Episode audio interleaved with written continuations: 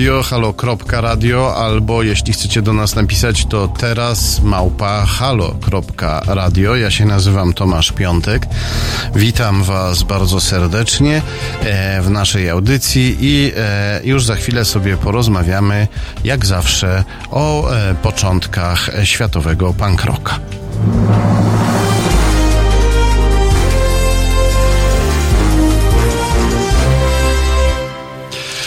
Tomasz Piątek, Halo Radio. Witam Was w naszej cyklicznej audycji muzycznej o początkach światowego punk rocka.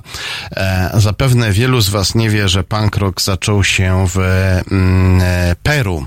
Zaczął się w, w Limie, w stolicy Peru, na przedmieściach tej stolicy.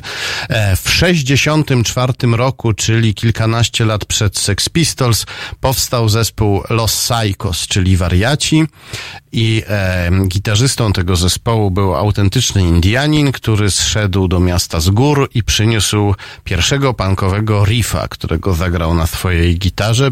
Riffa względnie riff, zagrał ten riff lub tego riffa i e, w ten sposób powstał punk rock, ale oczywiście nie o tym będziemy e, rozmawiać. E, być może już za rok czy za dwa będę e, musiał e, mówić tylko o muzyce, kulturze i sztuce. E, nadal jednak mogę jeszcze e, rozmawiać o polityce. Pomyślałem, że Dam wam taką próbkę tego, jak będą wyglądać e, polskie media za rok czy dwa, kiedy będziecie chcieli posłuchać czegoś o polityce, a pewnie już nie będzie można. Teraz raczej jest tak, że wszyscy od tej polityki uszy nas bolą, ale niestety trzeba to znosić i tą polityką się zajmować, żeby nie było tak, że za rok to już sobie po, pogadamy tylko o muzyce, albo w ogóle nie pogadamy, no bo nie o punk rocku na przykład, bo to też muzyka e, zbuntowana i nie każdemu może e, może się podobać. E, czy konferencje prasowe mogą mieć coś wspólnego z, e, z pan Krokiem? E, Cóż, e, zdarza się czasem, że e, pojawiają się takie gatunki muzyczne, które są e, przemilczane i spychane do podziemia i zdarza się też czasem, że są takie konferencje prasowe, które są przemilczane i e, spychane do podziemia. Proszę sobie wyobrazić, w jakim kraju byśmy żyli, gdyby na przykład tak w Sejmie pojawił się były wicepremier, e, były minister obrony, e, była minister pracy, była minister edukacji, razem z nimi e, dziennikarze, dziennikarz e, najważniejszego, najpoważniejszego tygodnika w Polsce, obok niego drugi dziennikarz, laureat e, międzynarodowych e, e, nagród prasowych. E, obok nich znakomity ekspert od energetyki i proszę sobie wyobrazić, co by się stało, gdyby ci ludzie powiedzieli, że e, nasz rząd działa na rzecz obcego, wrogiego mocarstwa, mocarstwa naftowo-węglowego, które chce nas zalać swoimi trującymi paliwami, które chce nas zdominować, które e, za pomocą operacji agenturalnej e, narzuciło nam rząd, rząd, który niszczy nasze państwo. Proszę sobie wyobrazić, co by się stało, gdyby taka konferencja odbyła się w Sejmie i proszę sobie wyobrazić, w jakim kraju byśmy żyli, gdyby nie poinformowało o tej e, konferencji żadne polskie medium. Otóż, proszę Państwa, w takim kraju właśnie żyjemy. Konferencja ta odbyła się nie, nie, nie wczoraj, nie w związku z ostatnimi zaczepkami Putina wobec Polski. Ona się odbyła już w lipcu. Były wicepremier i minister obrony Tomasz Siemoniak, była minister, czy też ministra pracy i edukacji e, Joanna Kluzik-Rostkowska, e, znakomity dziennikarz śledczy najpoważniejszego tygodnika w Polsce, tygodnika polityka Grzegorz Rzeczkowski, autor książki Obcym alfabetem, jak ludzie Kremla i PiS zagrali pod słuchami. Znakomity ekspert od energetyki Piotr Maciążek. No e, i ja. E, e, chwalić się nie będę, ale dodam, że mam, e, dostałem dwie e, światowe nagrody dziennikarskie za e, moją książkę o Antoni, za moją pierwszą książkę o Antonim Macierewiczu. Więc takie grono zebrało się w Sejmie. I powiedziało dokładnie to. Powiedziało, że e, nasz rząd działa e, na rzecz obcego, wrogiego, naftowo-węglowego mocarstwa, które chce nas zadusić swoją propagandą i swoim smogiem. E, grono to e, powie, nie tylko to powiedziało, ale też e, przedstawiło, zapowiedziało list do prezydenta Andrzeja Dudy w tej sprawie z prośbą, z pytaniem, co prezydent Andrzej Duda zamierza zrobić e, e, wobec zakusów Kremla na Polskę i wobec tego, że Kreml zinfiltrował nasz rząd, naszą także energetykę. Ten list został wysłany. Na ten list pan prezydent Duda do tej pory nie odpowiedział, ale najlepsze jest to, że mm, podczas tej konferencji, na której przedstawiono ten ten list, te, e, były obecne media, byli przedstawiciele co najmniej 17 mediów e, z kamerami i z mikrofonami. Konferencję sfilmowano, nagrano i żadne z polskich mediów nie odważyło się e, jej wyemitować. Takie, jakie są e, e, skutki chowania głowy w piasek? Ano takie, że teraz Putin oskarża państwo polskie o e, zbrodnie Holokaustu. E, takie, że e, w odpowiedzi na to Ministerstwo Spraw Zagranicznych polskie e, najpierw wydaje takie bardzo słabe oświadczenie, w którym powołuje się na sowieckiego przywódcę Nikitę Chruszczowa. Nie wiadomo za bardzo dlaczego, bo nie jest on autorytetem ani dla Polaków, ani dla Rosjan. I mówi o swojej woli współpracy z Rosją. Następnie zostaje wezwany do Ministerstwa Spraw Zagranicznych zagranicznych ambasador rosyjski, który po wyjściu e, e, oświadcza rosyjskim dziennikarzom, że nie podoba mu się jeden z naszych wiceministrów, wiceminister Marcin Przydacz, być może dlatego, że wiceminister ten skończył uniwersytet, e, nawet nie skończył, ale studiował przez pewien czas e, na e, uniwersytecie w Kijowie, a jak wiadomo Ukraina to najbardziej ukochany przez Rosję wróg. A potem jeszcze Premier e, Morawiecki w zastępstwie prezydenta Dudy wydaje kolejne przedziwne oświadczenie, które się składa z czterech kartek. Na pierwszych trzech kartkach Morawiecki pisze dużo o krzywdach, jakich Polska zaznała e, ze strony Kremla i to może dobrze, że to zostało napisane, chociaż zostało to napisane po raz kolejny, już nie wiadomo który. I oczywiste jest, że w sporze z Rosją e, chodzi przede wszystkim o teraźniejszość. Putin używa przeszłości jako narzędzia. Ale potem jest czwarta e, kartka tego oświadczenia, czwarta strona, na której Morawiecki pisze, że Putin jest słaby, że nic mu się nie udaje. Tak jakby Putin nie e, zainstalował swojego człowieka w Waszyngtonie, tak jakby nie udało mu się wyrwać e, Wielkiej Brytanii z Unii Europejskiej, tak samo jakby, tak jakby nie miał e, potężnych prokremlowskich partii w niemal każdym kraju Europy, tak jakby nie rozszarpywał właśnie e, Hiszpanii, tak jakby nie zainstalował nam w Polsce rządu, którego członkiem jest e, Mateusz Morawiecki. Bardzo to jest dziwne i w ogóle dziwne jest to, że w zastępstwie prezydenta Dudy e, Putinowi odpowiada Mateusz Morawiecki, człowiek o licznych powiązaniach z putinowską Rosją, e, o czym można przeczytać w książce Morawiecki i jego tajemnice. I e, no, najbardziej żałosne jest to, że Morawiecki e, jako dowód słabo, rzekomej słabości Putina w tym oświadczeniu przytacza to, że rosyjscy sportowcy się skompromitowali, bo korzystali z niedozwolonego dopingu. Na tym ma polegać nasza przewaga na arenie międzynarodowej nad Putinem.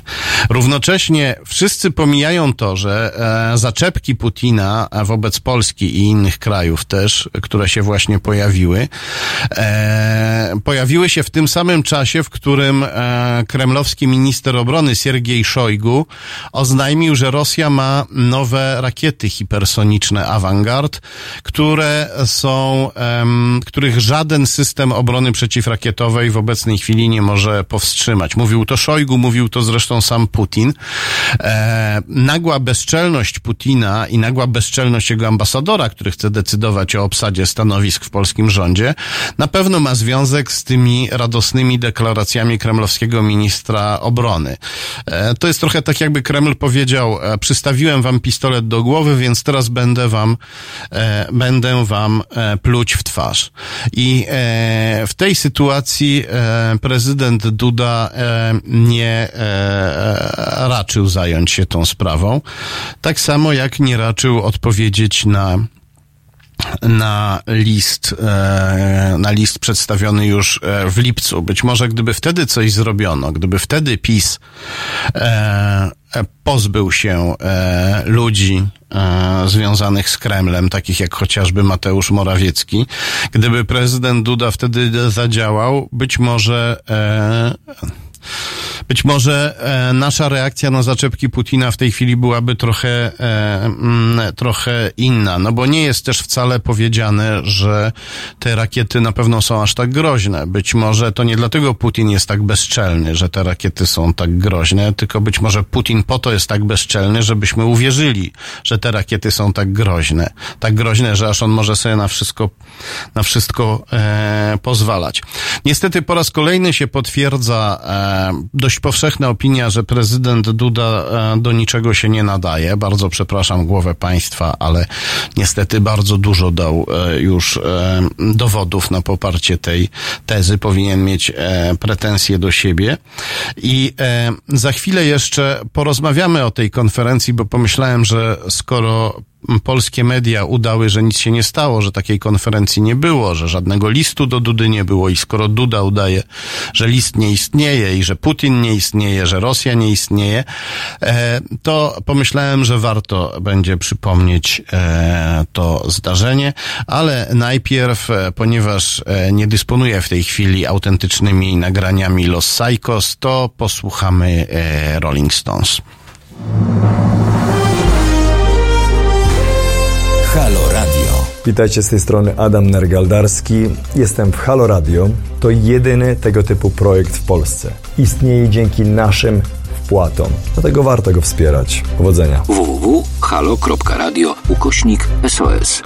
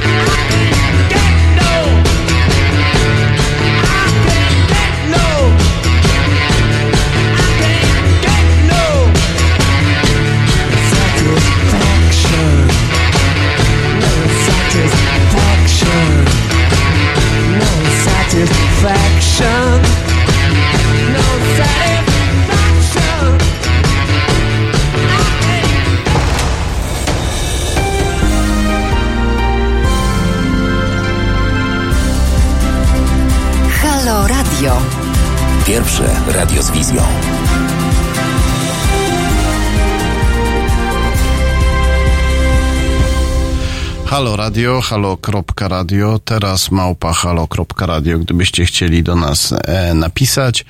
E, ja się nazywam Tomasz Piątek i opowiadam o pewnej e, konferencji prasowej, która wydarzyła się w Sejmie e, w lipcu, którą nagrywało 17 kamer i mikrofonów różnych mediów, ale żadne z tych mediów nie odważyło się tej e, konferencji e, transmitować, ani zrobić nagranie, ani wyemitować nagrania, zrobić jakieś relacji.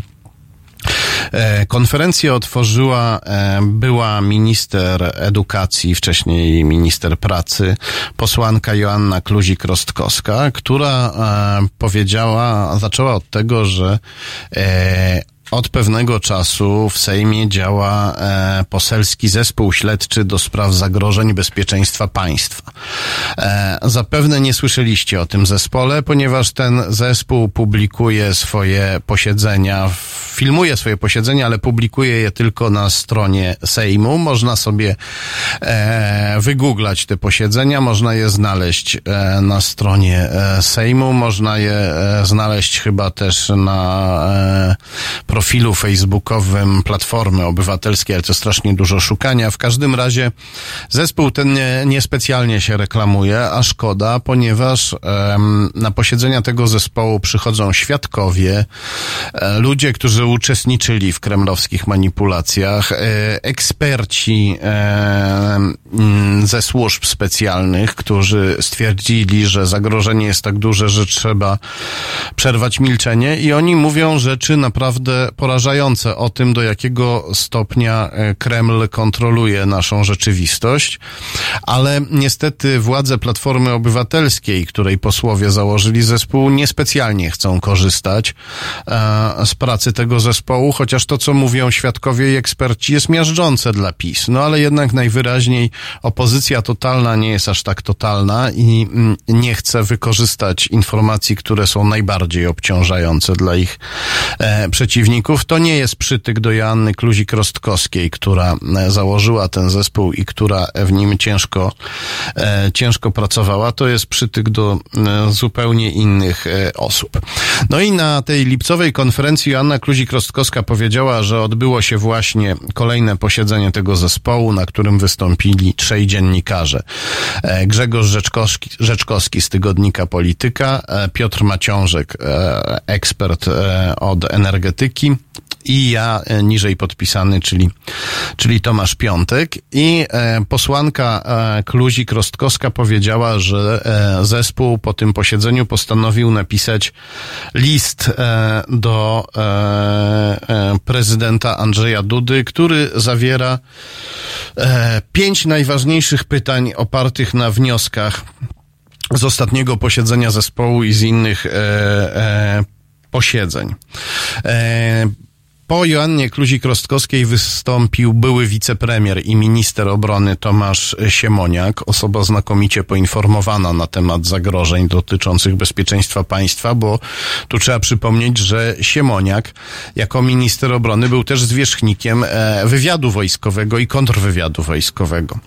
I e, mm, e, e Siemoniak e, e, powiedział, że e, w liście e, znajduje się pytanie do prezydenta, e, czy dysponuje wiedzą, jak się odnosi do spotkań prezesa PiS posła Jarosława Kaczyńskiego z zagranicznymi politykami Matteo Salvinim i Daną Rarabakerem, politykami bliskimi Putinowi.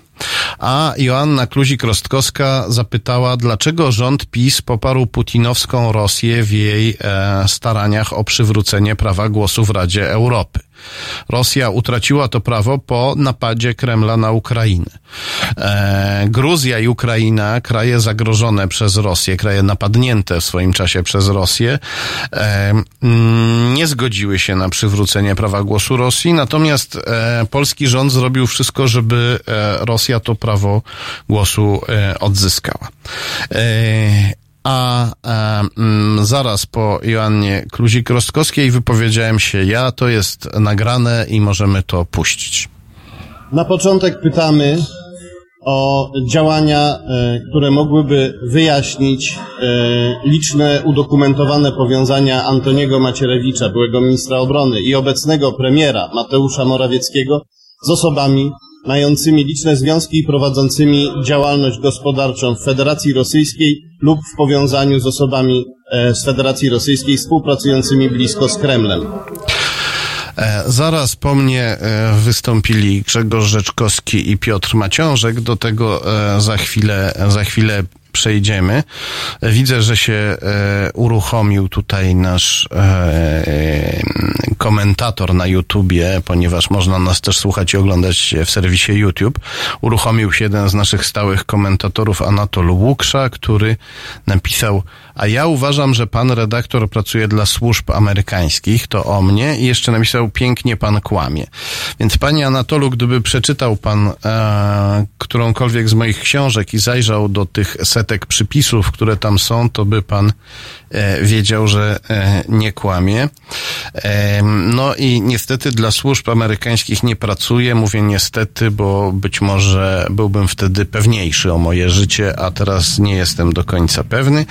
O tym wszystkim e, e, za chwilę jeszcze będziemy rozmawiać. Usłyszymy, co mówią, e, co powiedzieli wtedy Grzegorz Rzeczkowski i Piotr Maciążek, ale najpierw w trosce o naszą Republikę Rzeczpospolitą posłuchamy Republiki, jak e, prosi nas, żebyśmy nie pytali o Polskę, chociaż o Polskę ciągle pytamy.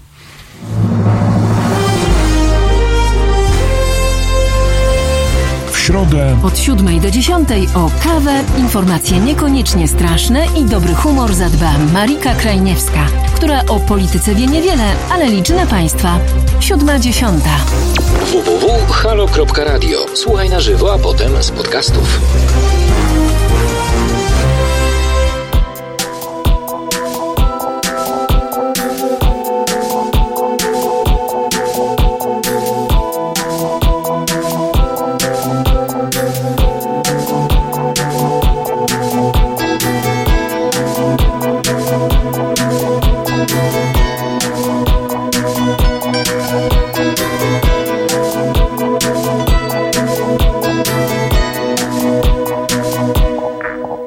Karnawał, ale tańczyć chcę I będę tańczył z nią po dzień. To nie zabawa, ale bawię się Bezsenne noce, senne dnie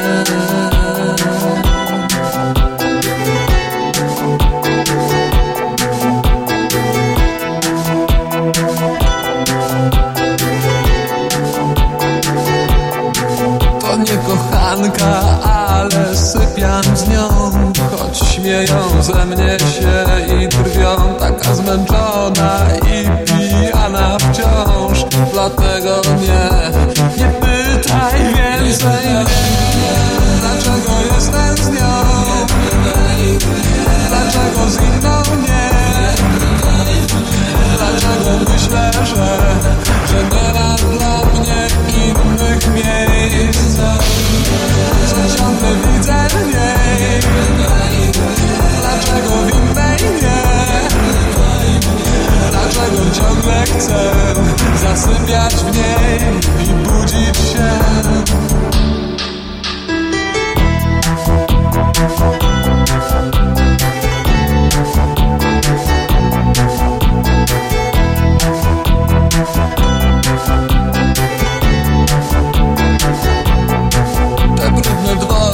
Gdzie spotykam ją? Te tłumy, które cicho klną Ten pijak, który mruczy coś przez sen Że póki my żyjemy Ona żyje też. Nie pytaj mnie Nie pytaj mnie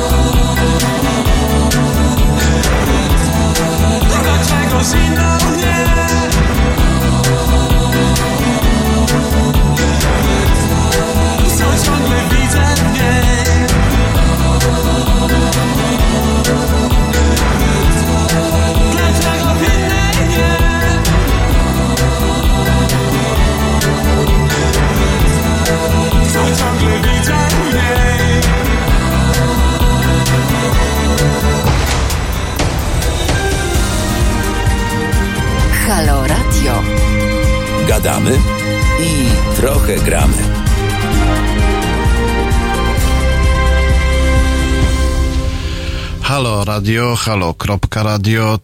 Gdybyście chcieli do nas napisać, to teraz małpa halo.radio. Przypominamy, że możecie też słuchać podcastów na naszej stronie internetowej.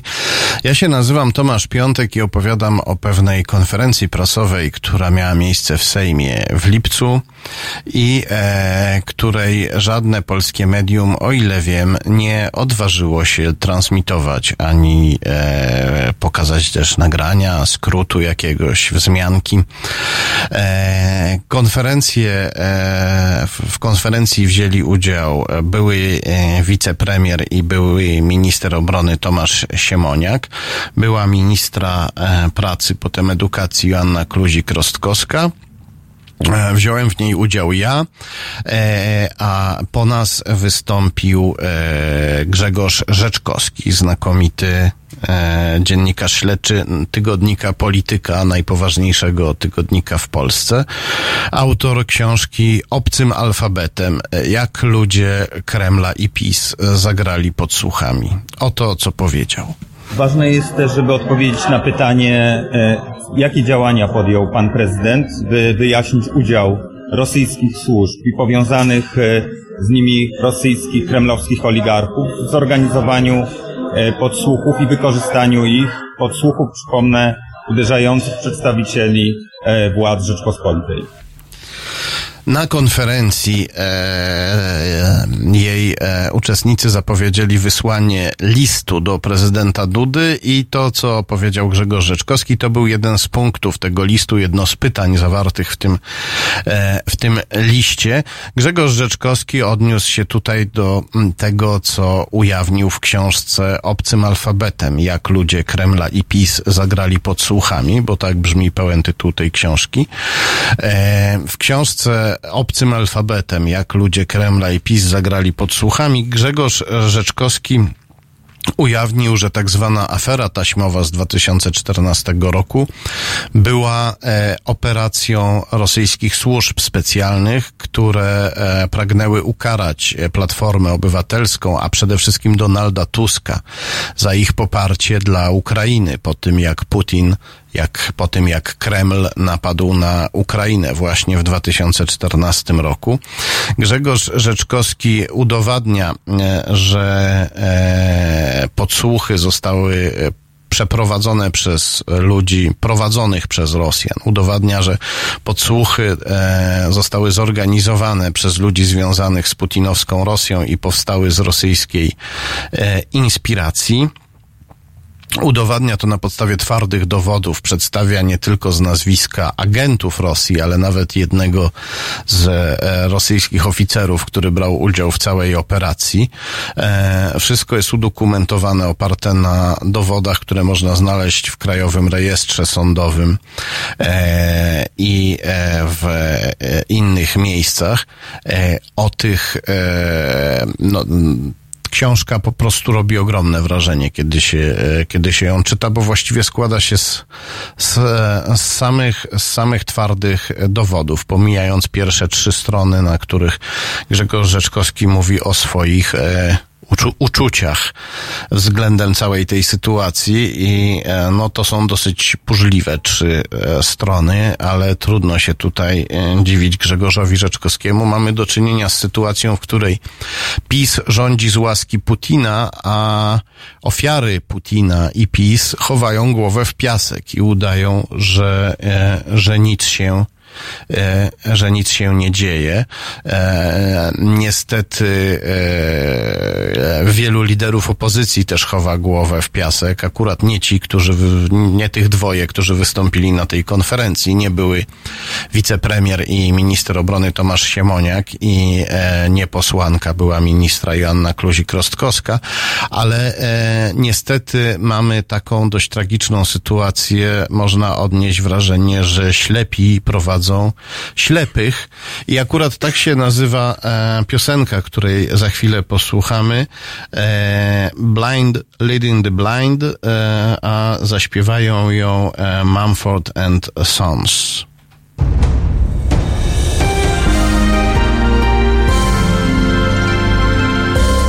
czwartek. Od 19 do 21. Muzyk, animator życia kulturalnego, społecznik, a przede wszystkim świadomy obywatel Tomek Konca i jego fantastyczni goście. 19.21. www.halo.radio. Słuchaj na żywo, a potem z podcastów.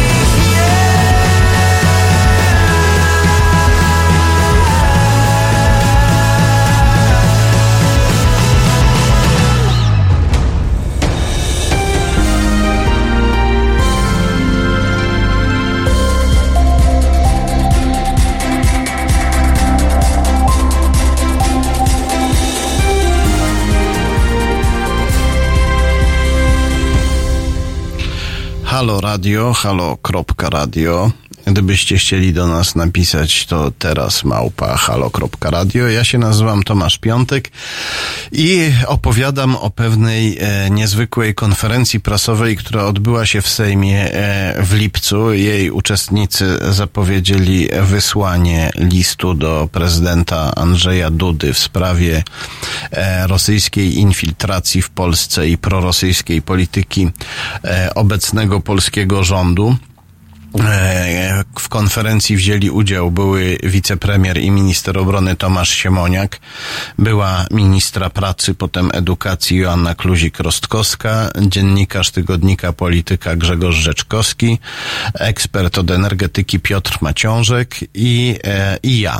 Posłuchajmy teraz, co powiedział na tej konferencji Piotr Maciążek. Ostatnie i bardzo konkretne pytania dotyczą energetyki. Dlaczego europosłowie PiS byli przeciwko dyrektywie gazowej uderzającej w Nord Stream 2, a więc Nord Stream 2, kluczowy rosyjski projekt gazowy, poparli, krótko mówiąc, a także pytania o wciąż rosnący import rosyjskiego węgla, co jest yy, bardzo ciężkie w tej chwili dla całej polskiej energetyki. To jest bardzo ważne pytanie, które zadał Piotr Maciążek. E, ważne dla nas wszystkich, być może tutaj największą wrażliwość e, na ten temat okażą słuchacze młodsi. E, ja należę do takiego pokolenia, które siedzi okrakiem, można powiedzieć, między epokami, bo ja chodziłem jeszcze do dobrej PRL-owskiej szkoły średniej. Znaczy nie, chodziłem do dobrej PRL-owskiej podstawówki. Jak się skończył PRL, to poszedłem do dobrej szkoły średniej, dobrej, która jeszcze była, można powiedzieć, trochę z PRL-u. Ja nie wspominam dobrze PRL-u. E, ra- radzę nie wierzyć w opowieści o tym, jakoby to był e, okres dostatku i spokoju. E, natomiast parę rzeczy PRL miał dobrych i w PRL-u były znacznie lepsze szkoły niż teraz. Więc ja dostałem dość dobre wykształcenie dzięki PRL-owi. Potem zostałem rzucony w ten e, przedziwny świat transformacji gospodarczej. E, mm, Ja się akurat w tym świecie dość dobrze czułem, jakoś sobie dawałem radę. Masa osób sobie nie dawała rady, e, mam tę świadomość.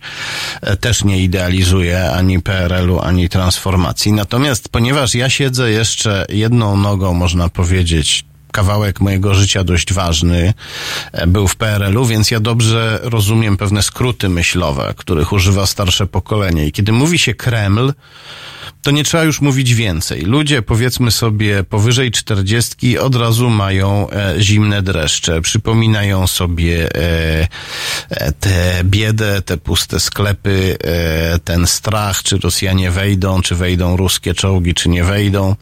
E, przypominają sobie e, cenzurę, przypominają sobie niewolę. Dla młodszych ludzi to słowo niesie ze sobą mniej e, a na pewno mniej emocji. Ten Kreml wydaje się bardzo odległy. E, Natomiast młodzi ludzie z kolei są wrażliwi na bardzo ważny temat, jakim jest przetrwanie naszej e, planety. I kiedy ja mówię zależność od Kremla, m, to nie mówię tylko o tej e, historycznej, e, o tym historycznym zjawisku z zamierzchłej przeszłości, jakim byli carowie, a potem komunistyczni sekretarze i Armia Czerwona. Nie, nie mówię tutaj o tych rzeczach, o których, które dla młodych ludzi są pewnie e, tylko jakąś e, e, częścią e, podręczników do historii. Mówię o mocarstwie naftowo-węglowym, które z premedytacją zatruwa i przegrzewa nasz świat. E, ponieważ żyje z eksportu e, nieekologicznych, toksycznych paliw kopalnych. Mówię o mocarstwie, które poprzez swoje manipulacje, dezinformacje w internecie, poprzez swoich agentów, trolli, e, poprzez portale z fake newsami stara się ekologów ośmieszyć, stara się ośmieszyć troskę o klimat, ponieważ ekipa rządząca na Kremlu dobrze wie, że jeśli cały świat się szybko nawróci na paliwa ekologiczne, na e, odnawialne źródła energii, to e, Kreml e, straci swoje pieniądze, nie będzie miał za co prowadzić kampanii dezinformacyjnych, nie będzie mógł nawet być może się wykarmić. E, Mówię o mocarstwie naftowo-węglowym, po, położonym wobec nas, nieprzyjaznym, które pragnie nas zatruć i przegrzać. Tak się niestety składa, że chociaż e, rząd PiS chwali się swoimi rzekomymi sukcesami w ograniczaniu importu e, gazu rosyjskiego do Polski, to te sukcesy na razie są znikome. Tak jak mówił Piotr Maciążek, e, rząd PiS e, twierdzi, że przeszkadza w e, budowie gazociągu Nord Stream, którym Rosja eksportuje swoje paliwa na zachód, pomijając Ukrainę, przez co jeszcze dodatkowo może, e, może Ukrainę szantażować odcięciem kurka z gazem. E, mm, ale te sukcesy są mizerne, a jak e, mówił Piotr Maciążek, rząd PiS e, być może nawet pomaga po cichu e, Kremlowi, jeśli chodzi o ten gazociąg, a przede wszystkim rząd PiS importuje znacznie bardziej szkodliwe paliwo od gazu, jakim jest węgiel. Ten eksport rośnie. Tu trzeba sobie uświadomić też, że PiS tak dużo mówi o tym gazie, właśnie dlatego, że gaz ma e, coraz mniejsze znaczenie dla rosyjskiej gospodarki.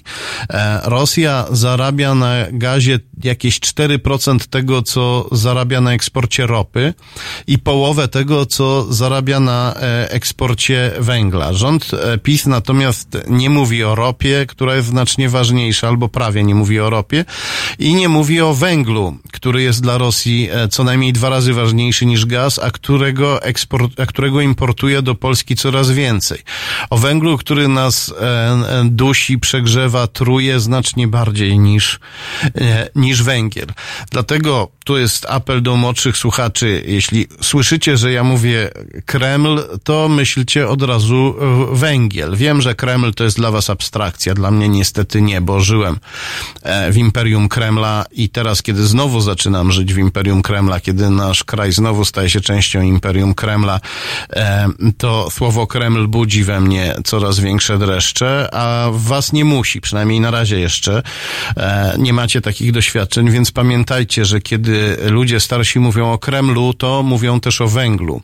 Mówią o węglu i ropie, o przegrzewaniu naszej e, planety i o jej e, duszeniu. Mówią o tym, że być może za e, 20 lub 50 lub 100 lat będziemy się wszyscy chować e, w jamach przed potwornym upałem i e, zostanie nas e, drobna garstka w porównaniu do tego, mm, ile, e, ilu, ile jest nas teraz. E, wrócimy do tego jeszcze e, dzisiaj. Będziemy, e, przypominam, o 20 rozmawiać z Agnieszką Bryc o e, ostatnich atakach e, Putina na, na Polskę i nie tylko, ale najpierw White Lies zaśpiewają nam o Tokio.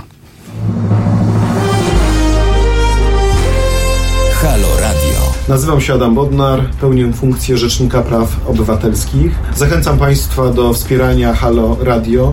To jest pierwsze radio obywatelskie, radio, które istnieje dzięki Państwa wpłatom, dzięki Państwa darowiznom, dzięki Państwa stałym zleceniom.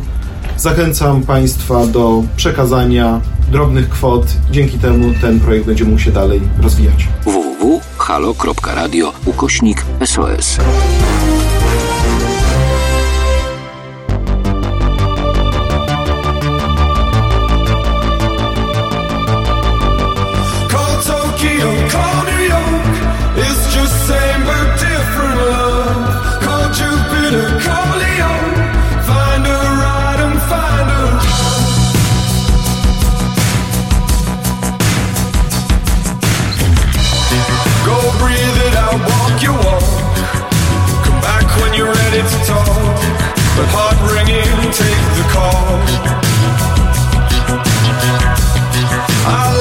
In print to play.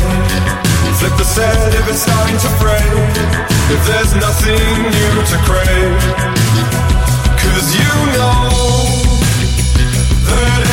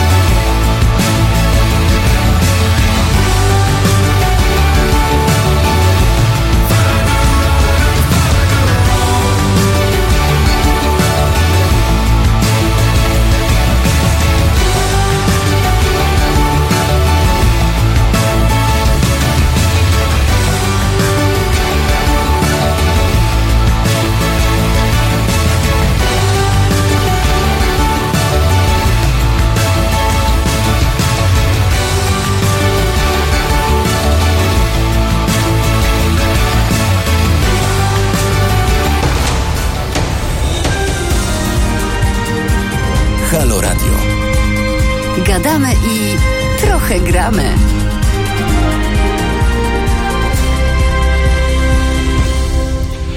Halo Radio, halo.radio. Gdybyście chcieli do nas napisać, to teraz małpa halo.radio. Ja się nazywam Tomasz Piątek. Mówiliśmy o e, imporcie rosyjskiego węgla do Polski. Za ten import odpowiedzialny jest innymi Piotr e, Naimski, człowiek odpowiedzialny w rządzie PiS za bezpieczeństwo energetyczne państwa. Tak się składa, że Piotr Naimski od końca lat 60. jest najwierniejszym współpracownikiem i przyjacielem Antoniego Macierewicza, o którego powiązaniach z Kremlem możecie przeczytać w książkach Macierewicz i jego tajemnice oraz e, Macierewicz, jak to się stało.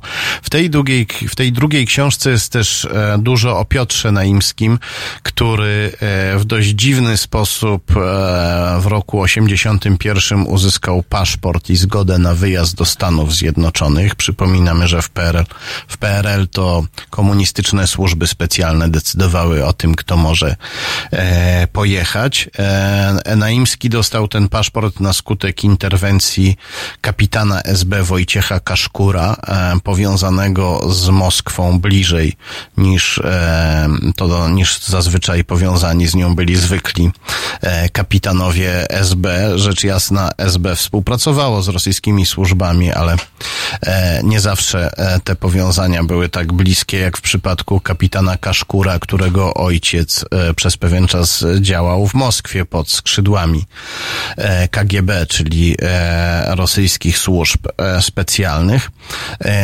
Naimski, kiedy pojechał do Stanów, poznał tam również ciekawe osoby, które później przewijały się w życiu e, e, Antoniego Macierewicza. E, nawiązał tam relacje z osobami, które współpracowały później z senatorem Alfonsem D'Amato, związanym z e, włoską mafią w Nowym Jorku, powiązanego z mafią rosyjską również i e, mającego biznesowe powiązania z Kremlem.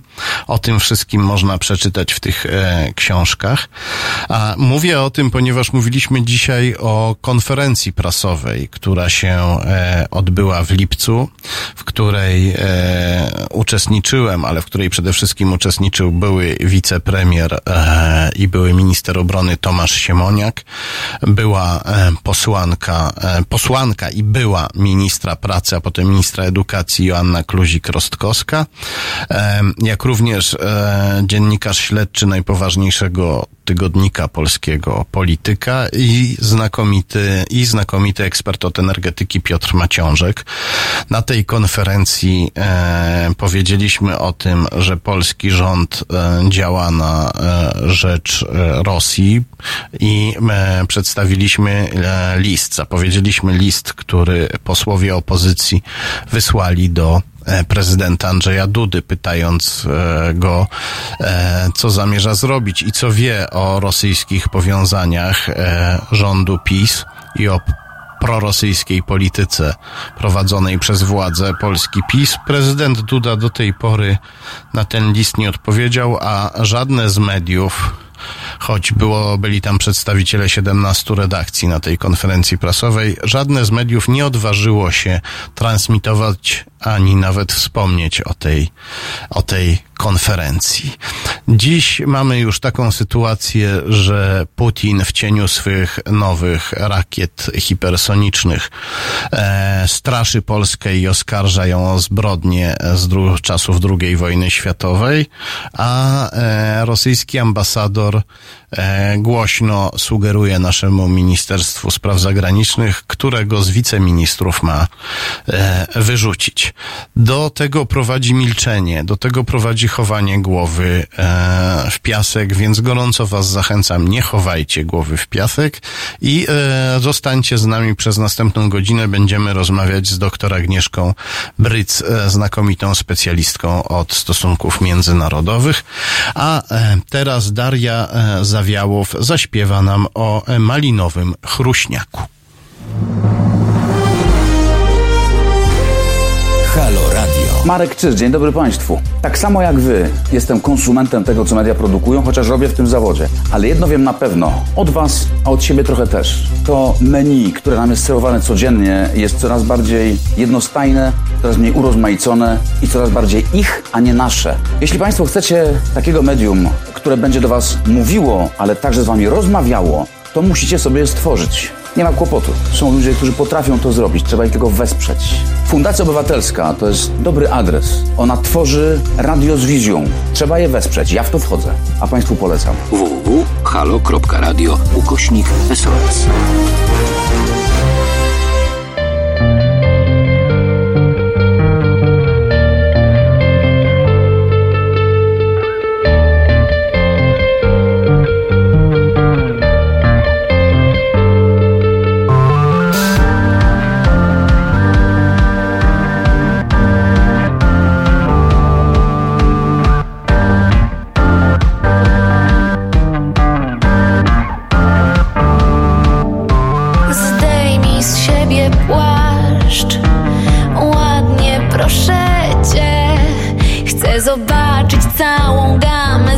Złości w kości I chcę poczuć z tobą tlen.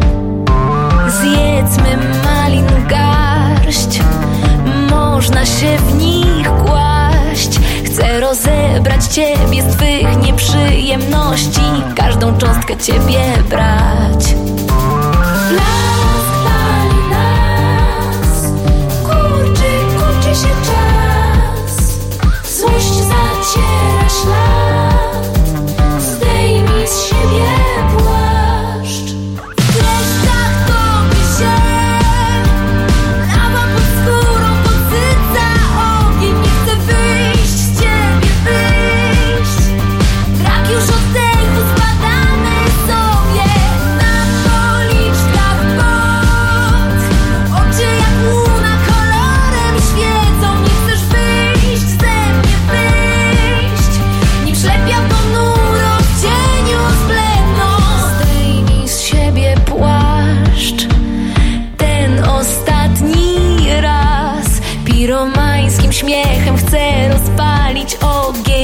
roztopić przy tym czas. Blask pali nas. Kurczy, kurczy się czas. Złość zaciera ślad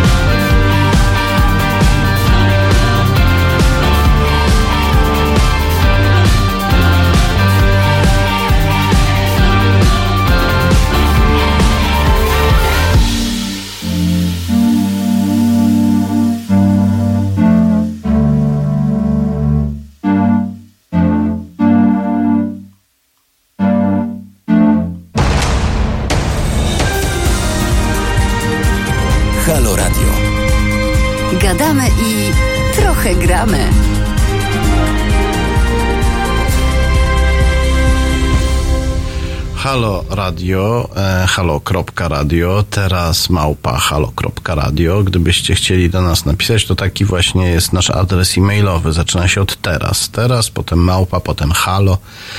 Halo przez samo H, potem kropka, potem radio. E, jest z nami w studiu Agnieszka Bryc, e, doktorka Uniwersytetu Mikołaja Kopernika. Dobry wieczór. Dobry wieczór. Ja przeczytałem też, że ty e, byłaś też, wykładałaś w Instytucie Stosunków Międzynarodowych Akademii Obrony Narodowej. Był taki moment. A, bo teraz już to jest Akademia Sztuki Wojennej, jeśli mnie pamięć nie myli. Tak. I tu masz też odpowiedź, dlaczego nie jestem Tak, bo- wykładowczynią Akademii Sztuki Czyli Wojennej. jak przyszedł Macierewicz, który zrobił tam rewolucję, to pozbył się między innymi i ciebie. Pozbył się wszystkich. y, mm, No przesadzam, że wszystkich, ale to był taki moment przełomowy w życiu uczelni, która jak na warunki uczelni wojskowej była naprawdę całkiem niezła. Zresztą oni się starali e, zasilać ją ekspertami z zewnątrz, którzy patrzą na kwestie polityczne i bezpieczeństwa w sposób inny niż e, eksperci wojskowi. Więc ten Instytut Stosunków Międzynarodowych był zbudowany z ludzi z zewnątrz. Natomiast przyszedł czas, kiedy zmieniła się opcja polityczna, która miała kompletnie inny pomysł na I przyszli uczelnię. ludzie z bardzo zewnątrz. I przyszli Jeszcze ludzie- bardziej zewnątrz. A ja bym powiedziała, że przyszli ludzie z wewnątrz. Z wewnątrz Antoniego Macierewicza. Tak. I to już jest kompletnie inna instytucja, mocno upolityczniona, no ale taki jest e, jej niestety wybór, bo jakby nie było, e, jako uczelnia wyższa mogła się postarać o pewien poziom autonomii, natomiast oni są jednocześnie przecież jednostką wojskową e, i wykonują rozkazy, więc e, efekt jest taki, że mamy Akademię Sztuki Wojennej, a nie Akademię szeroko pojętej obrony narodowej. E, wielka, wielka szkoda. E, będziemy rozmawiać teraz e, z e, doktor Agnieszką Bryc o tym, co się wydarzyło w ciągu ostatnich dwóch tygodni między Polską a Rosją, a właściwie między Rosją a Zachodem, ale tutaj Polska idzie na pierwszy ogień, więc głównie będziemy mówić o tym, co się stało między Polską a Rosją, między Rosją a Polską, bo tutaj Rosja jest raczej czynnikiem sprawczym tych wszystkich wydarzeń. E, dlatego wypadałoby zaczynać od e, Rosji w tym przypadku. I e, polecam e, gorąco e, ostatnie e, cztery, jeśli dobrze pamiętam, cztery artykuły, które e, znajdziecie na cztery najnowsze artykuły, które znajdziecie e, na stronie głównej portalu Arbinfo, dostępnego pod adresem arbinfo.pl. Mm, ja w tych artykułach starałem się komentować na bieżąco to, co się działo. Pogróżki, oskarżenia Putina pod, agres- pod adresem Polski i dziwne, mówiąc delikatnie, reakcje polskich, e, polskich władz. Chciałem Cię zapytać, jak e, Ty oceniasz tę sytuację, to, co się wydarzyło w ciągu ostatnich 10 dni? Nie było to zaskakujące. Dla wszystkich, którzy śledzą, zresztą dla ciebie mam wrażenie też nie, zwłaszcza, że siedzisz bardzo mocno w powiązaniach personalnych, więc y, ci, którzy śledzą politykę rosyjską, e, to, to już jesteśmy nauczeni tego, że takie wojny zdarzają się w miarę cyklicznie. To znaczy, my wiemy, że na jednej odsłonie się nie skończyło, więc mamy kolejne. N- Grudzień i koniec roku zwykle sprzyja takim incydentom. E, Bo Putin wie, kiedy Polacy zbierają się wokół wigilijnego stołu i chce im dostarczyć tematy do rozmowy. Y, Nawet nie, ale to też gra w sposób inteligentny. Znaczy, jeżeli może uderzyć w momencie, kiedy całe MZ jest niedecyzyjny, Bo prawda? są na nartach, Bo są na albo nartach, albo- choinkę ubierają. Tak, albo najchętniej by odsunęli decyzję i zapomnieli o tym, co się dzieje. Y, Nie było się pewnie z kim konsultować, więc stąd takie, mm, stąd takie zawieszenie decyzji i, i brak decyzyjności. To trochę tak jak na Bliskim Wschodzie wojny się nie wszczynało w okresie y, świątecznym, bo wszyscy wtedy faktycznie, czy po stronie żydowskiej, czy po stronie muzułmańskiej obchodzili swoje święta. No ale jak uderzono w Ale czasie jak był Jom żydowskiego Kippur, święta Jom Kippur, no więc to właśnie. udało się Arabom wtedy odnieść Tak, ale... taki duży sukces. Ba, właśnie, i to właśnie to był ten element zaskoczenia i przełamania pewnej, pewnej tradycji. Natomiast y, niestety ja oceniam to w taki sposób, znaczy jak już dotykając y, kwestii warsztatowych, że w, mm, poprzez kryzysy jesteśmy w stanie oceniać skuteczność działania własnego państwa, naszego e, państwa. Jeżeli okazuje się, że mamy e, prezydenta Putina, który przez pięć dni, jak trochę taki harcownik, hasa sobie i No rzuca oszczerstwa na prawo tak. i na lewo względem Polski, a my, pomimo tego, że są święta, ale państwo funkcjonuje. No, czy nie, nie było nikogo, kto byłby w stanie wezwać ambasadora Rosji w trybie natychmiastowym, bez względu na święta u nas, e, na ten słynny dywanik e, do wytłumaczenia się na, na, na, na, szucha, czy to dla mnie było nie tyle zaskakujące, bo ja się spodziewałam, że my raczej będziemy wstrzymywać oddech i odwracać wzrok. Natomiast e, e, to niestety... Chować głowę w piasek, jak zawsze. Tak, ale chciałabym, żeby w, w podobnych sytuacjach, zwłaszcza y, relacjach bardzo napiętych z Rosją, żebyśmy reagowali zdecydowanie. Jak już mamy reagować, reagujmy tak, jak y, robi, robią to państwa zaawansowane, dojrzałe i takie, które z, mają świadomość swoich, e, s, swojej mocy albo inaczej praw bo mm, to, że faktycznie wezwano kilka dni później dopiero ambasadora na dywanik, to świadczy o tym, że znaczy to w zasadzie obnaża nas jako państwo, które e, działa em, w mało skoordynowany sposób, e, pokazuje jak jaki jest trudny do zdefiniowania w zasadzie e, trudne są relacje z Rosją, jak my sobie sami z tym nie radzimy i niekiedy tak bardziej złośliwi ode mnie zadają pytanie, no dobrze, ale może my czekaliśmy na jakieś, prawda, podpowiedzi, sugestie, jak reagować.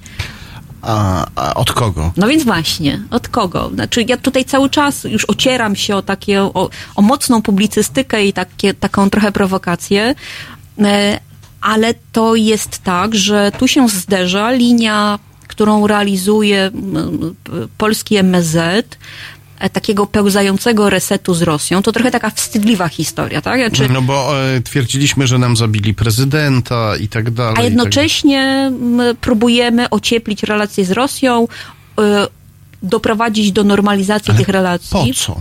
No ja też się pytam, po Bo co? ja mam swoją, oczywiście, e, swoje wytłumaczenia ze świata, powiedzmy, wywiadów, badań, tak. mafii i, i, e, i e, tej, powiedzmy, e, mafii biznesu, wywiadów, tego splotu. Ten splot tych tych trzech światów daje pewne tutaj, jak się obserwuje ten splot, to daje pewne wyjaśnienia. Mamy w rządzie e, ludzi e, powiązanych z, e, z postsowieckim światem, jak Mateusz Morawiecki, który jest premierem. Mieliśmy osobę, która właściwie nie wiadomo skąd się wzięła, panią Tatianę Tumanowski, która pod nazwiskiem Teresy Czerwińskiej, e, mimo e, ostrzeżeń służb, została ministrem finansów, a potem bezprawnie uzyskała dostęp do tajemnic NATO ale e, mm, musiałbym, e, no, musielibyśmy, e, mamy tu elementy, powiedzmy, spisku, nie bójmy się tego słowa, ale i spiski istnieją, analizowanie jakby takich działań zakulisowych jest, jest nieraz w polityce konieczne, ale mm, szaleństwem byłoby zakładać, że wszyscy należą do spisku. Czy minister, trudno, na razie nie znalazłem nic, co by świadczyło że, o tym, że na przykład minister Czaputowicz Mhm. może do niego należeć. On jest politykiem pod pewnymi względami antyzachodnim.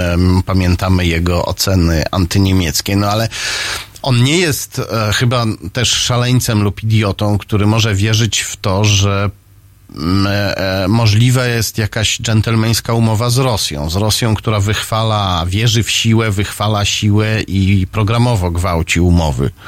Ani minister Czaputowicz, ani wcześniejszy minister Waszczykowski nie byli takimi e, szefami polskiej dyplomacji, natomiast rzecz jest w czymś innym. Znaczy, problem polega na tym, że każdy z ministrów w rządzie Prawa i Sprawiedliwości, znaczy zwłaszcza ministrów odpowiedzialnych za sferę dyplomacji, no, mają charakter, no, znaczy, szefowie tego resortu niestety mają charakter techniczny swoich rządów, nie mają większego wpływu, tak jak wcześniejsi, to względu na to, z kim mieliśmy do czynienia, no może poza Anną Fotygą, ale od lat 90. ja zawsze twierdziłam, że mieliśmy całkiem dużo szczęścia do szefów polskiej dyplomacji, którymi były osoby e, bardziej bądź mniej e, profesjonalne, ale zawsze bardzo charyzmatyczne i takie, które stanowiły raczej silny element em, polskiego rządu. Natomiast od 2015 roku e, e, można by powiedzieć, że szefami polskiej dyplomacji są osoby bardzo techniczne. Takie, które realizują wytyczne, to trochę tak jak w Rosji, które realizują wytyczne polityczne odgórne i pełnią funkcje raczej odtwórcze, znaczy nie mają większego wpływu na to, jak kształtuje się polską politykę zagraniczną, oni ją po prostu realizują. I stąd jest efekt taki, że mister Czaputowicz może być mm, oceniany bardzo pozytywnie przez ekspertów, tak, jako znawca, specjalista i tak dalej. Przecież mister Waszczykowski, względem którego ja też osobiście mam zastrzeżenia, ale nie mogę, i zresztą sama byłam krytykowana wtedy, kiedy został nominowany, dostał nominację, dostał tekę ministerialną. Ja stwierdziłam, że no dobrze, no ale dajmy kredyt zaufania, bo to zawsze jest zawodowy dyplomata. No mi się okazało, że musiałam tak odwołać swoje słowa, ponieważ ponieważ e, tak minister Czaputowicz, jak i e, e, tak minister Waszczykowski, jak i wcześniej Czaputowicz, no okazali się tymi, którzy nie mają wpływu na kształt polskiej polityki zagranicznej. Czyli decyduje o niej Mateusz Morawiecki.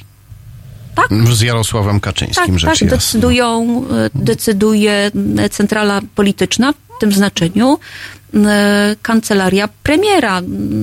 No i stąd efekt jest taki, że mamy taką, a nie inną dyplomację, która na poziomie zwykłych dyplomatów, e, urzędników jest naprawdę niezła. Znaczy, to są osoby doświadczone, Czyli wykształcone. mamy niezłych wykonawców złej polityki. Tak. Nie wiem, czy to jest dobry układ. O tym za chwilę porozmawiamy. A e, teraz Van Halen będzie nas zachęcał do tego, żebyśmy e, skakali, chociaż nie wiem, czy są powody do radości. Dzień dobry, nazywam się Kuba Wątły. Jestem pomysłodawcą projektu Halo Radia, pierwszego w Polsce w pełni profesjonalnego medium dla obywateli. Dla niektórych z Państwa jestem też ojcem dyrektorem, chyba dlatego, że czasami udzielam się w naszych programach nagle i z zaskoczenia. I dobrze, wszak dobre toruńskie wzorce są zawsze w cenie, no poza tym jednym.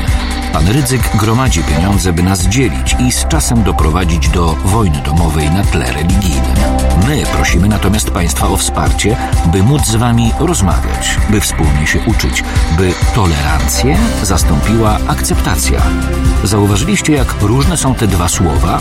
Akceptujmy siebie i akceptujmy to, że po 30 latach, od 1989 roku, tylko dzięki państwu możemy tworzyć medium bez udziału polityków i nie na pasku korporacji. Pamiętajcie o nas codziennie i jeśli chcecie być częścią naszej społeczności, to słuchajcie, oglądajcie, piszcie, mówcie i finansujcie swój obywatelski projekt Halo Radia www.halo.radio ukośnik SOS. Dziękuję w imieniu wszystkich dziennikarzy i swoim własnym.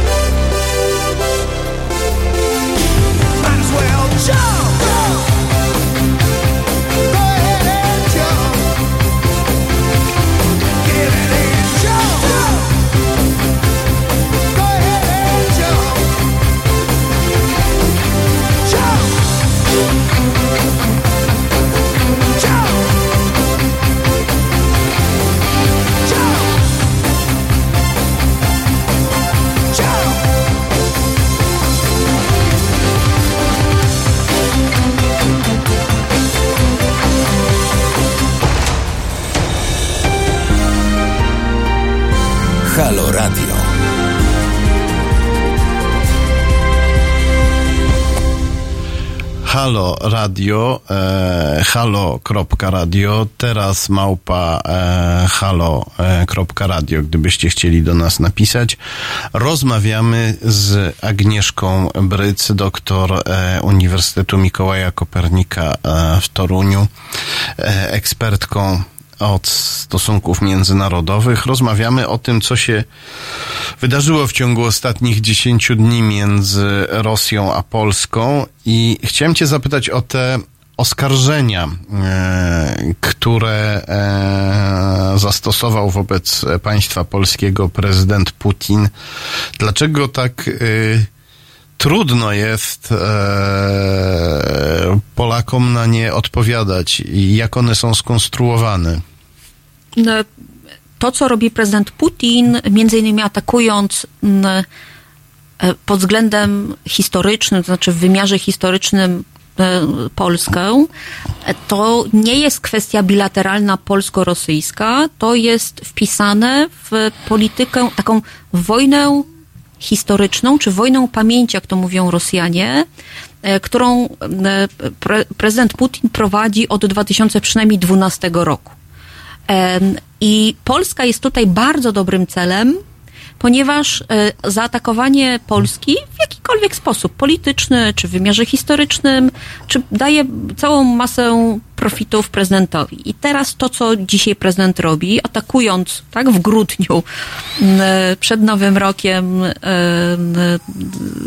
Polskę i naszą interpretację historii, to po pierwsze wzmacnia, znaczy mo, może inaczej, 2020 rok będzie bardzo trudnym rokiem dla prezydenta Putina pod względem symbolicznym, historycznym, ponieważ będzie cała masa takich okrągłych rocznic. Zaczyna Znaczy się... trudnym w sensie wyczerpującym, będzie miał dużo zajęć. Tak, i zaczyna się to od obchodów e, 22-23 stycznia w Jerozolimie, wyzwolenia e, Auschwitz przez O, i armię. tu cię chciałem zapytać, czy jeśli Putin tam przyleci i zacznie opowiadać Izraelczykom o tym, że e, Polacy, e, polskie państwo e, jest winne Holokaustu niemal takie jak Trzecia Rzesza. Wiadomo, że między Polakami a Żydami jest dużo złych emocji i my tutaj Polacy się do tego, że przyłożyliśmy rękę w sposób taki, no, że czasem nawet trudno o tym e, spokojnie opowiadać, bo, e, bo działy się rzeczy straszne i niestety uczestniczyli w nich też Polacy w czasie II wojny światowej. Ale czy e, Izraelczycy, e, izraelska opinia publiczna, myślisz, będzie na tyle naiwna, żeby wziąć takie opowieści za dobrą e, monetę? Mhm. I ona nie jest naiwna. Znaczy, jeżeli widzimy, co powiedział prezydent Putin, bo on nie w sposób. e, To, to, to nie było przypadkowe, że użył określenia w stosunku do ambasadora e, Lipskiego, że ta antysemicka, i tutaj nie cytuję dalej, bo wszyscy Świnia wiemy, powiedział, tak jest. tak. No E, dobrze, ale- Liczył na to, że wzmoży to antypolskość w oparciu o, o jakby taką łatkę i opinię Polaków antysemitów, wzmoży to opinię publiczną w Izraelu. I teraz zaskoczenie było takie, że te słowa nie wywołały, naprawdę nie rezonowały w jakiś wyraźny sposób w mediach izraelskich, ponieważ e, media izraelskie mają to do siebie w odróżnieniu. Często, ja mam wrażenie, od e, polskiej opinii publicznej, my bardzo łatwo ulegamy im takiej inspiracji. Znaczy, Znaczy, nie udajemy e, się złapać na haczyk. Oczywiście. Jest przynęta, to natomiast Tak, ją łykamy, nie myśląc o haczyku. Tak, bez, bez większej refleksji. Natomiast to, co zrobiły media izraelskie, to one naprawdę bardzo konsekwentnie i tak jednogłośnie one opisują kryzys, który jest w relacjach polsko-rosyjskich, cytują słowa e, prezydenta Putina, cytują nawet ten fragment odnośnie antysemityzmu, natomiast efekt jest taki, że one nie kontynuując, nie, nie podążając tym takim, znaczy nie łapiąc się na haczyk e, prezydenta Putina, dowodzą, że e, no, nie są naiwni i wiedzą, że w tym momencie nie, da, nie dają się wciągnąć w gierkę prezydenta Putina, czyli nie będą użytecznymi idiotami, w rozgrywce No tak, szerszej e, e, samego Kremla. Izraelczycy prawdopodobnie przede wszystkim mają świadomość, że są od Że mogą być instrumentem, w tak. trudnej sytuacji i muszą przede wszystkim Tak. zadbać o siebie, a nie o to, że- żeby dać się komuś Tak. wykorzystać. I na tym polega różnica między polską a izraelską opinią publiczną, w tym przypadku na korzyść izraelskiej, która, ponieważ nauczona jest, my już kiedyś o tym rozmawialiśmy, nauczona jest od e, maleńkości myślenia w sposób krytyczny, samodzielny, łatwiej dostrzega pułapki, haczyki, aniżeli polska opinia publiczna, która którą bardzo łatwo sprowokować i którą bardzo łatwo inspirować, czyli zmusić do takiego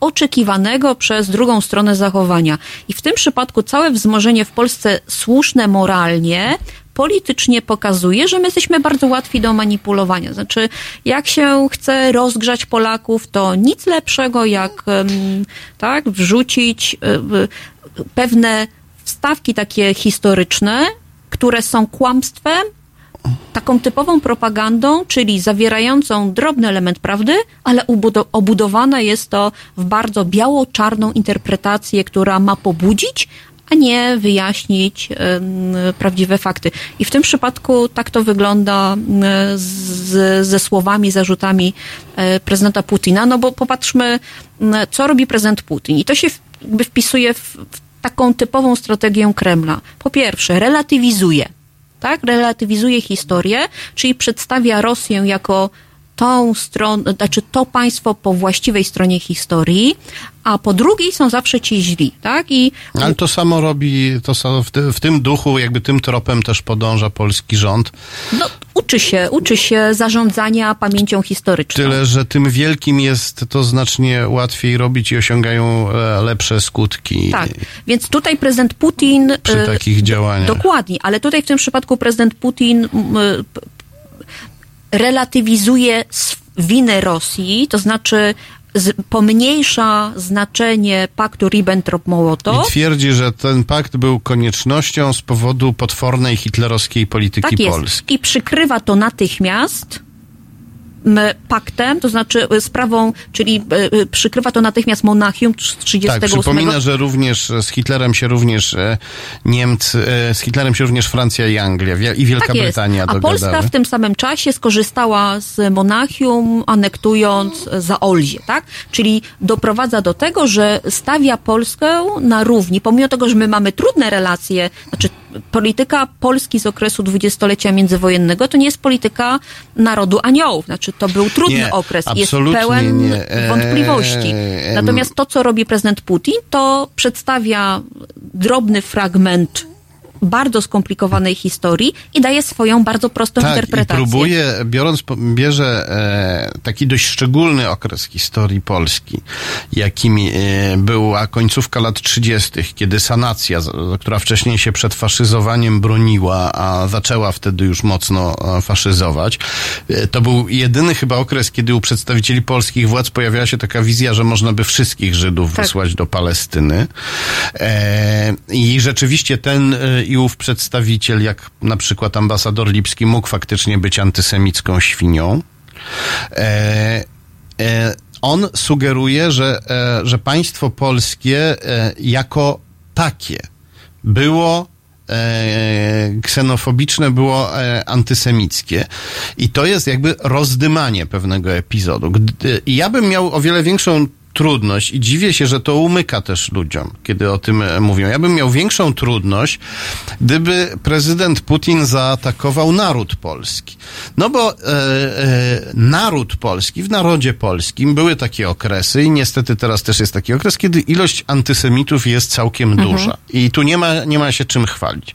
I były sytuacje, w których członkowie narodu e, polskiego e, dokonywali pogromów, mordów i to są rzeczy straszne. Za które e, się wstydzę, no bo nie ma innego wyjścia. No poczuwam się do przynależności do tego e, narodu. Natomiast jak się patrzy na polską historię, to pod tym przynajmniej względem państwo polskie niemal zawsze było e, od tego narodu lepsze.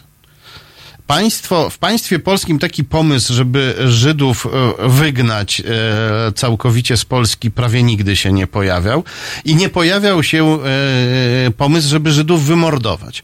A tu Putin sugeruje, że Polska jest za Holokaust odpowiedzialna w niemalże takim stopniu jak hitlerowskie Niemcy. I ja myślę, że to, że my nie potrafimy odpowiedzieć na te zarzuty, pokazuje, jak bardzo my jesteśmy nieświadomi tego, że mamy państwo, jak bardzo my się identyfikujemy z narodem i jak bardzo zapominamy o tym, że jesteśmy nie tylko narodem, także państwem. A poza tym jesteśmy obciążeni całą masą kompleksów, ponieważ od pewnego czasu faktycznie jesteśmy uczeni nie historii, tylko mitu narodowego. Zamiast historii, to mitu narodowego, który jest wersją uproszczoną, mocno zgloryfikowaną i taką przedstawiającą e, Polską i Polaków jako naród wybrany, ciemiężony, no i tu mamy tę cały czas XIX-wieczną, absurdalną koncepcję, jakoby to naród tworzył państwo. Podczas No więc- kiedy w historii wiemy, że pojawiało się państwo i to państwo zazwyczaj z, ze swoich obywateli wykuwało jakiś naród, Tak. jeśli, jeśli dawało radę. No Włochom do dzisiaj do tej pory to się nie udało, Francuzom jakoś to się Tak. udało. I jeszcze jest problem, znaczy na to trzeba nałożyć że kwestię taką, że my nie zdołaliśmy przepracować naszych trudnych momentów historycznych, czyli my mamy niewyjaśnione właśnie kwestie czy Zaolzia, czy kwestie polskiego antysemityzmu, bo dzisiaj, prawda, zbrodnią jest powiedzieć, że Polacy mieli problem, czy mają problem z antysemityzmem. A ja No bym mają chciała... po- potężny. Mają po, mamy potężny, więc Ale ja... znacznie bardziej jako naród niż jako państwo. No więc właśnie. Więc jeżeli, dopóki my nie będziemy uczyć historii, a nie mitu narodowego, będziemy podatni na takie uderzenia, którą, które biją w godność Polaków. To znaczy pokazują, bo prezydent Putin po prostu uderza w słabe punkty Polaków, czyli tam, gdzie nasza historia jest nieprzepracowana. I to jest bardzo cyniczne i takie... Ale on też doskonale wie, Mhm. że ludzie na Zachodzie utożsamiają, bo na Zachodzie e, e, jest świadomość tego, że naród jest wytworzony przez państwo i naród jest tam znacznie ściślej związany Tak. z państwem. Na przykład po francusku nationalité Narodowość oznacza również obywatelstwo. W Polsce narodowość i obywatelstwo to są dwie różne sprawy. I Putin wie, że on może to wykorzystać, żeby ludziom na Zachodzie namieszać. No bo jeżeli polski naród jest antysemicki w dużej mierze, to na pewno państwo polskie też. No przecież e, naród nie pozwoliłby sobie na antysemityzm, gdyby państwo nie było z definicji antysemickie. Myśli taki e, e, Francuz państwowiec na przykład, czy, czy Niemiec, Tak. czy Duńczyk, Tak. prawda? No i jeszcze do tego, znaczy to, co prezydent Putin eksponuje, to, to są kwestie, te momenty słabsze w polskiej historii i przykrywa je swoją własną interpretacją, ale na przykład zapomina o całej masie y, przewin państwa rosyjskiego, a później radzieckiego. I o tym Och, kompletnie tak. się nie wspomina, Eee. bo, bo, bo kreuje się wizerunek tych złych rusofobów przy okazji, Polaków i państw czy narodów Europy Wschodniej, a zapomina się, że na przykład w kwestii antysemityzmu, no to porozmawiajmy z Rosjanami. No Rosja ma tutaj ogromne osiągnięcia. Przecież Rosjanie e, w Polsce antysemityzm e, e, zakorzeniony jest głęboko, ale to Rosjanie eksportowali do Polski swój polityczny antysemityzm, który w Polsce nie był, rzadko bywał polityczny. Rosjanie zrobili z niego kwestię polityczną, bo ten czarnosecinny antysemityzm rosyjski, pogromowy eksportowali do Polski, tworząc tutaj między innymi endecję, czyli tych praprzodków dzisiejszej Konfederacji. Wtedy to się nazywało Narodowi e, Demokraci, ale to byli znacznie bardziej narodowcy niż, e, niż demokraci.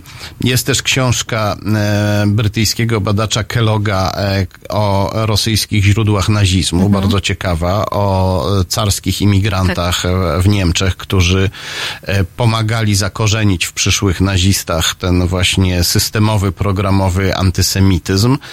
E, I e, no to jest dosyć groteskowe, kiedy Putin twierdzi, że właśnie ten nazizm to Polacy wymyślili lub pomogli wymyśleć. Tak, a jednocześnie prezydent Putin ma taką bardzo łatwą skłonność i tutaj chyba polega na nie do końca wyedukowanej części odbiorców y, swoich własnych słów, miesza nazizm z faszyzmem. Tak? Znaczy to, czy to jest reżim nazistowski, czy faszystowski, to przeplata bardzo dowolnie. Tak, i to, że w Polsce sanacja była półfaszystowska, to od razu łatwo można skojarzyć z nazizmem, a tymczasem faszyzm ten pierwszy włoski do 1937 roku... Znaczy był inny. W ogóle nie tak. był antysemicki i wielu Żydów e, działało w partii faszystowskiej i wierzyło w ten mhm. system, a potem zostali wykopani bezwzględnie z tej partii przez Mussoliniego, kiedy on nagle się nawrócił na antysemityzm pod wpływem Hitlera. Ja bym chciał, żebyśmy przeszli teraz do mhm. tego tego, co wyczyniały nasze władze po tych zaczepkach Putina, ale najpierw cudowny Stefek zaśpiewa nam o mistrzu wybuchów.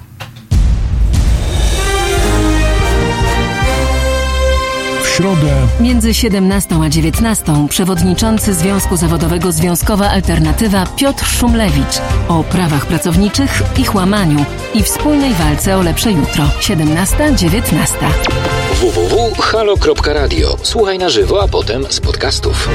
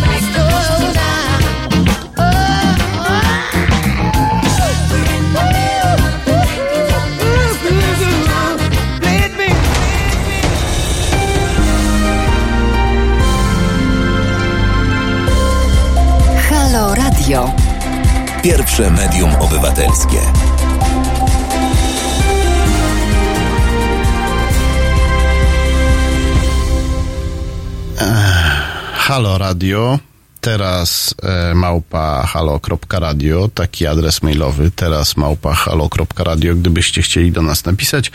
Rozmawiamy z doktor Agnieszką Bryc o tym, e, jak Rosja nas atakowała przez ostatnie e, dwa tygodnie i o tym, co z tym zrobiły polskie władze.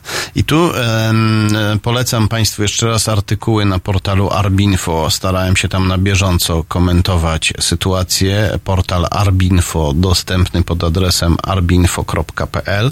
Mamy taką sekwencję zdarzeń. Putin oskarża nas o zbrodnie Holokaustu.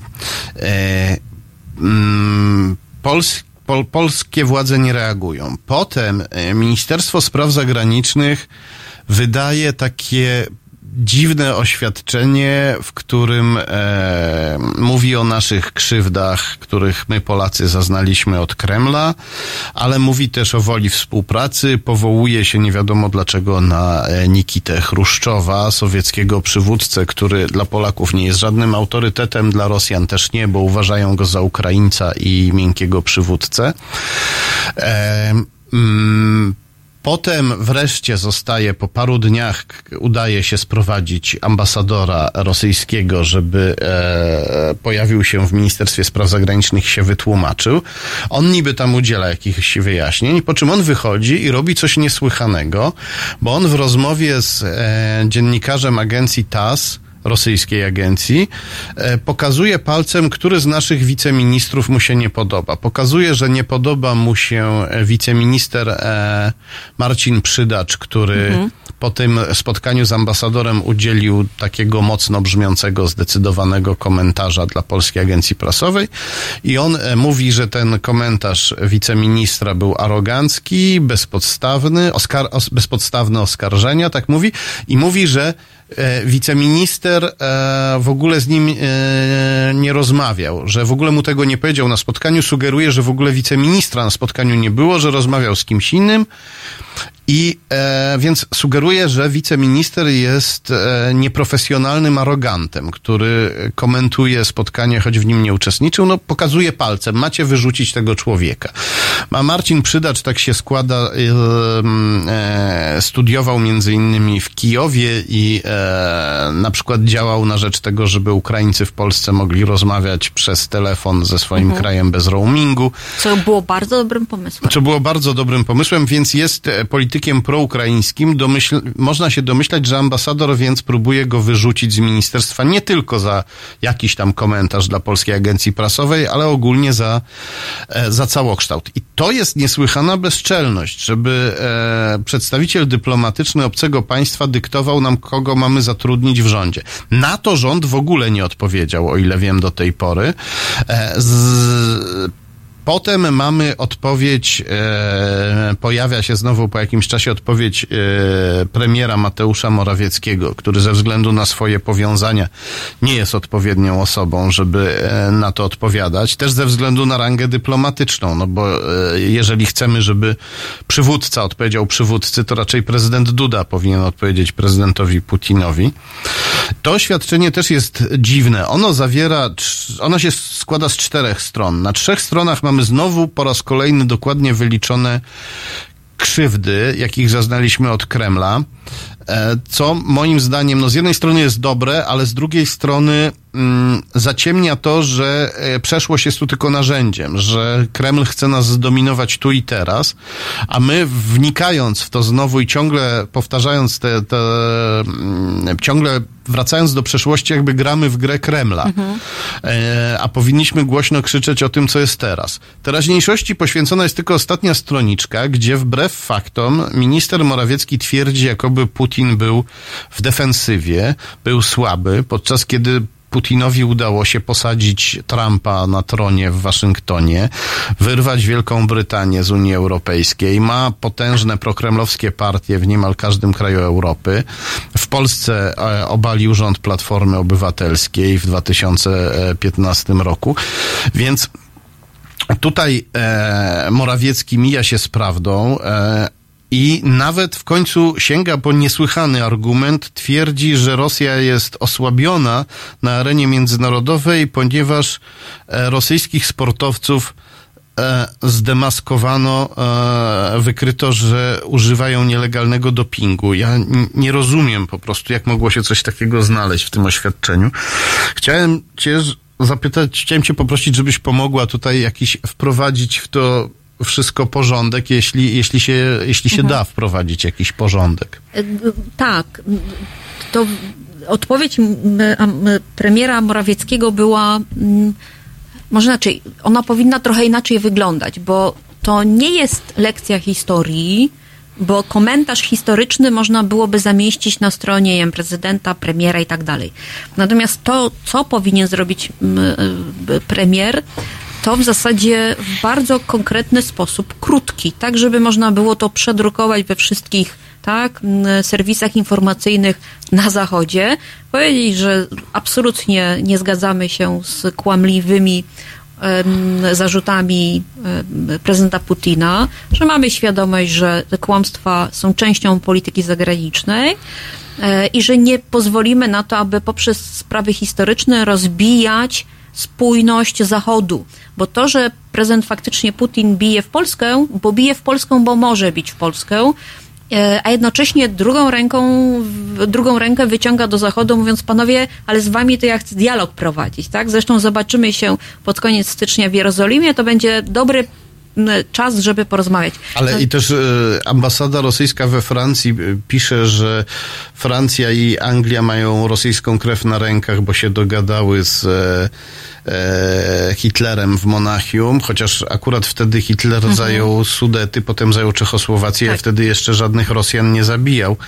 Więc on też im sugeruje, ale słuchajcie, jeśli się nie dogadacie, to zaraz e, my odkryjemy, że wy też jesteście winni No nazizmu. więc właśnie, tak. I, ja myślę, że to jest paradoksalnie to będzie takie e, przeciwskuteczne e, dla samego Kremla, no bo to już są, e, to, to już jest zbyt abstrakcyjne udowadniać rzeczy, które są absurdalne, E, więc pod tym względem jest to mało, e, m, m, może być, znaczy to, i, I tu teraz ci uwaga. muszę przerwać. Dobrze, i tutaj ja sama sobie przerwę, bo muszę wytłumaczyć, że e, takie absurdalne kłamstwa nie przedstawia się po to, żeby kogoś przekonać, bo wystarczy minimum edukacji, a na Zachodzie jest ona większa niż w Polsce, edukacja historyczna, to tam jest to łatwiej odrzucane niż u nas, ale takie kłamstwa historyczne, one mają, one są, na, one są ukierunkowane na odbiorców skrajnych czyli tych, którzy patrzą na politykę w sposób ideologiczny.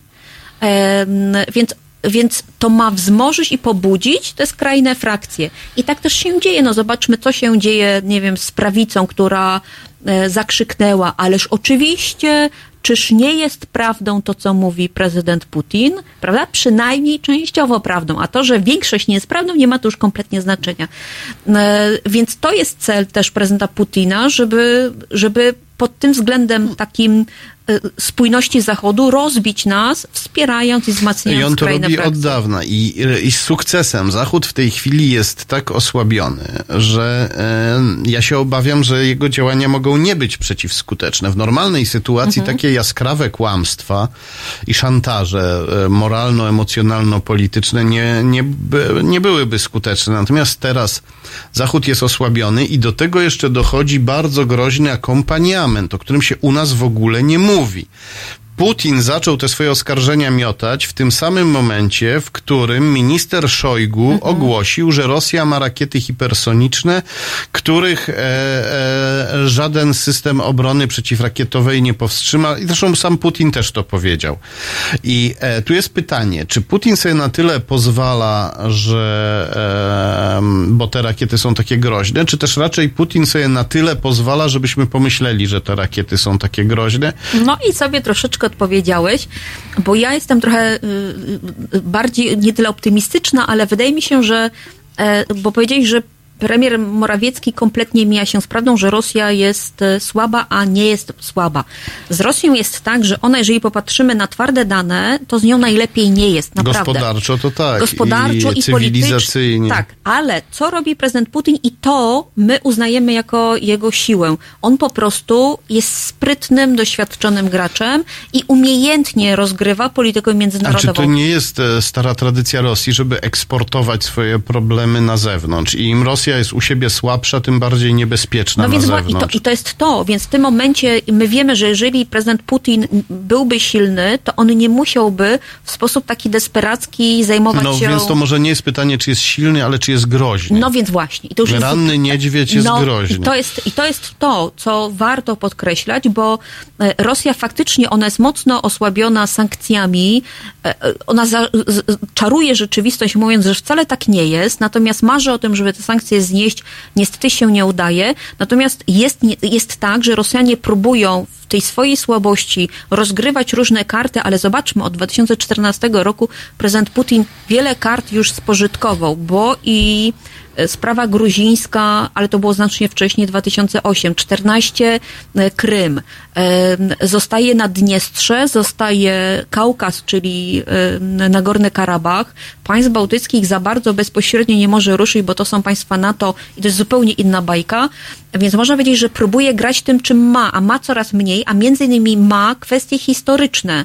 Więc próbuje uderzać w taką warstwę świadomościową. Ale to mu wychodzi wielką. znakomicie Tak. i w tym jest mocny. Jego de, de, operacje dezinformacyjne doprowadziły do e, takiego niecałkowitego, ale połowicz, do połowicznej dezintegracji politycznej i Unii Europejskiej i niektórych Tak. Zobacz. państw w Unii, w Unii Europejskiej. Tak jest. No i e, tego się obawiam, że przy tym stanie umysłów te rakiety wcale nie muszą być takie straszne, jak twierdzi minister Szojgu, a i tak Zachód e, odczuje potężny strach. Bo rzecz polega na tym, żeby y, przekonać społeczeństwa Zachodu y, do tego, że Rosja jest najlepszym przyjacielem Zachodu i z Rosją trzeba rozmawiać bez względu na cenę i temu uległ prezydent Macron. Prezydent Putin chce przekonać społeczności Zachodu, że y, może inaczej, że z Rosją z jednej strony warto rozmawiać, ale że Zachód sam ma kłopoty, tak? Czyli to takie propagowanie haseł o rozpadzie Unii Europejskiej, o decentralizacji NATO. No tak, zrobić wszystko- kłopoty, a potem zwiększyć te kłopoty, twierdząc, że te kłopoty są większe niż są. Tak, więc... Ale on jest w tym dobry. On jest w tym dobry. I e, e, tutaj musimy już, będziemy musieli chyba zakończyć audycję z tym pytaniem.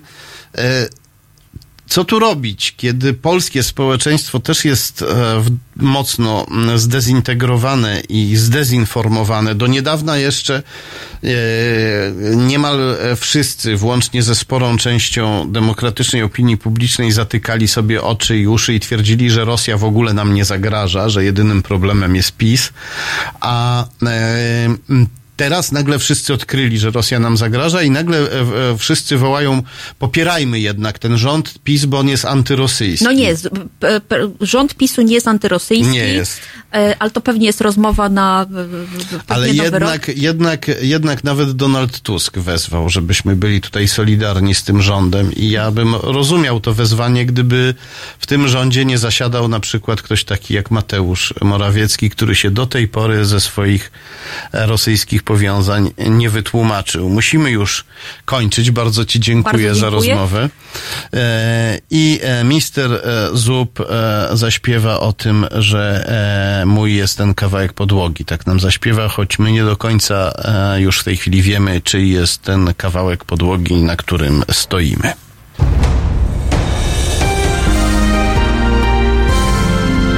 W środę Od 19 do 21 Halo Tu Ziemia, czyli Eko Agata Skrzypczyk i jej zielony świat. 19.21. www.halo.radio. Słuchaj na żywo, a potem z podcastów.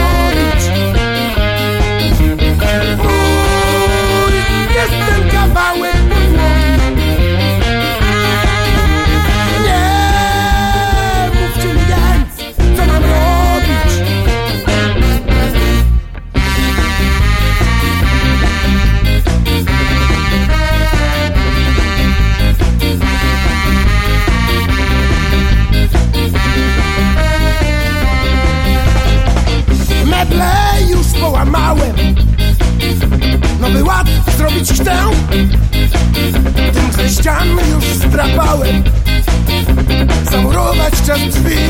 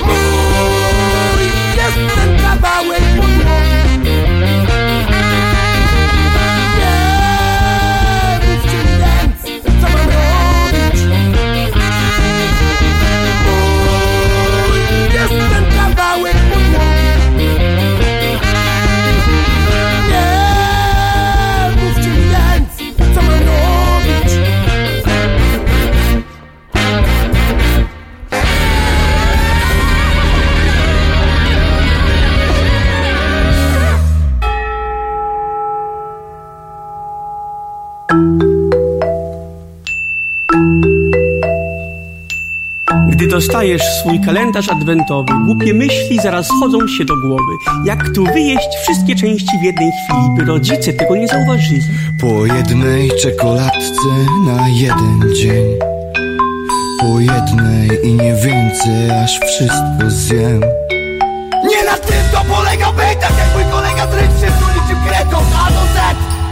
Weź opanuj w sobie swój apetyt wilczy. Niech pazerność twoja zamknie się i milczy. Gdy wyprawi cię na szaber, masz już prawie. Skup się raczej na nauce i zabawie. Po jednej czekoladce na jeden dzień Po jednej i nie więcej, aż wszystko zjem Nie na tym to polega byt, tak jak mój kolega z rycznym, Też człowiekiem jesteś, tak jak wszyscy inni. Czas nakreślić sobie plan i iść po linii. Od kołysy